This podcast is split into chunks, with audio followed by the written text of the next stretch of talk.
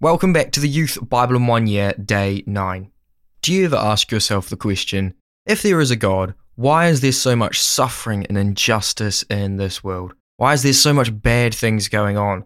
Why does it seem like bad people get good things?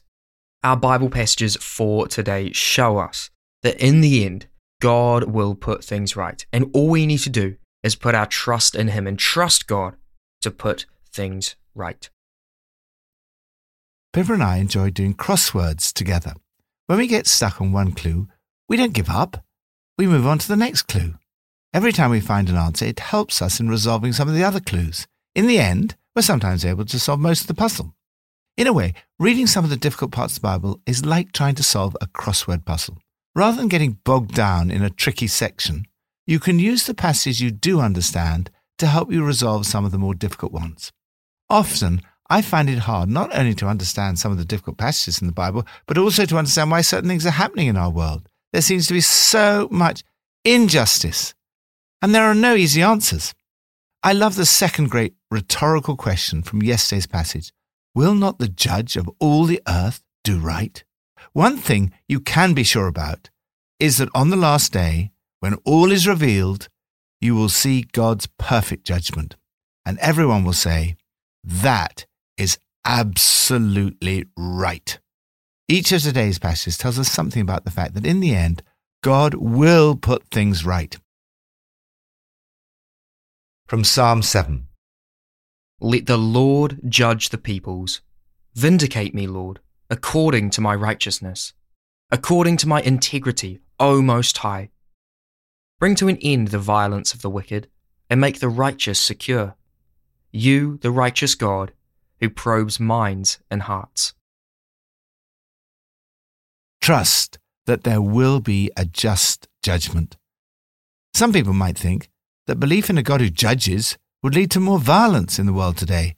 In fact, it's the opposite. When people stop believing in God's just judgment, they may be tempted to take it into their own hands and seek revenge against their enemies. David trusted that there will be a judgment, that God will be the judge, and he will judge justly. My accusers have packed the courtroom. It's judgment time. Take your place on the bench. Reach for your gavel. Throw out the false charges against me. I'm ready, confident in your verdict. In other words, David trusted that God would deal with his enemies. If you believe in a God who is going to execute judgment with perfect justice, then you can leave it in His hands and do what Jesus told you to do love your enemies. In fact, as Miroslav Volf put it, the practice of non-violence requires a belief in divine vengeance. So many of the world's problems today would be solved if people believed in the fact that there is a God who judges justly and that we can trust Him to put things right in the end. Lord, I take refuge in you. Thank you that as I can be confident in your perfect judgment, I need never seek revenge, but rather love my enemies and pray for those who persecute me. New Testament from Matthew 7 and 8. Everyone who hears these words of mine and puts them into practice is like a wise man who built his house on the rock. The rain came down, the streams rose, and the winds blew and beat against that house Yet it did not fall, because it had its foundation on the rock. But everyone who hears these words of mine and does not put them into practice is like a foolish man who built his house on sand. The rain came down, the streams rose, and the winds blew and beat against that house, and it fell with a great crash. When Jesus had finished saying these things, the crowds were amazed at his teaching, because he taught as one who had authority, and not as their teachers of the law. When Jesus had entered Capernaum, a centurion came to him asking for help. Lord, I do not deserve to have you come under my roof, but just say the word, and my servant will be healed. When Jesus heard this, he was amazed, and said to those following him, Truly I tell you, I have not found anyone in Israel with such faith. Then Jesus said to the centurion, Go, let it be done just as you believed it would and his servant was healed at that moment. Trust in Jesus, to whom God has entrusted all judgment. Jesus knew all about building houses. He was a craftsman by trade and had worked as a carpenter. The illustration he uses is down to earth and practical. Two men who each decide to build a house. No doubt they intended to live in and enjoy them, perhaps with their families. Both were building something of long lasting significance. Our lives are like these houses, yet their significance is for all eternity. The most important feature of any house is its foundations. These houses differed little in appearance, but only one had its foundation on the rock. Similarly, two lives can look alike, but the difference in the foundations is evident when, inevitably, the storms of life come. You will face challenges in life. They will come in many forms misunderstandings, disappointments, unfulfilled longings, doubts, trials, temptations, setbacks, and satanic attacks. Success too can be a test.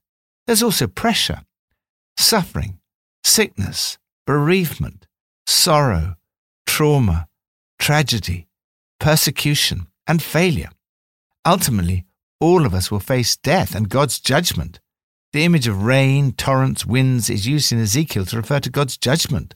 But the language of judgment is not confined to the Old Testament. Here and elsewhere, Jesus warns of the coming judgment, as do the other New Testament writers. When the rain came down, the streams rose, and the winds blew and beat against that house. The house built on the rock did not fall, but the one built on the sand fell with a great crash. These are solemn words of warning. The trial may be during this life, or it may come on the day of judgment. What is certain, according to Jesus, is that it will come. However, you need not live in fear. It's not easy, but there is a way to be sure that when the foundations of your house are tested, they stand firm. It's possible to know that your future is secure. Jesus tells us that the key difference is that the wise man not only hears the words of Jesus, but he also puts them into practice. The foolish man, on the other hand, although he hears Jesus' words, does not put them into practice. Knowledge must lead to action. Our theology must affect our lives, or else we are building our lives on sand. The words of Jesus are, first of all, a call to believe in him. Our salvation is by faith in Jesus, lived out in obedience. You can have absolute confidence in Jesus' judgment because he has the authority of God himself. Jesus was amazed at the centurion's faith in him. He said, Truly, I tell you, I have not found anyone in Israel with such great faith. The evidence of this faith came because the centurion believed that Jesus' word alone was sufficient to heal his servant. His rationale for believing this is profound. The centurion recognized that, as in the army, authority comes from being under authority. So Jesus' authority comes from being under the authority of his Father. The centurion saw that when Jesus spoke, God spoke. Furthermore, this perfect judge is not aloof from human suffering. We know Jesus experienced injustice, imprisonment, torture, and crucifixion. But in this passage, we see that he also experienced homelessness and bore the weight of our sickness and suffering on the cross. There is little in human suffering that Jesus himself did not experience. Father, thank you that not only is Jesus able to sympathize with my weaknesses, but he also died for my sins, bearing the judgment for me, so that I need not be afraid. Old Testament from Genesis 19 and 20. By the time Lot reached Zoar, the sun had risen over the land.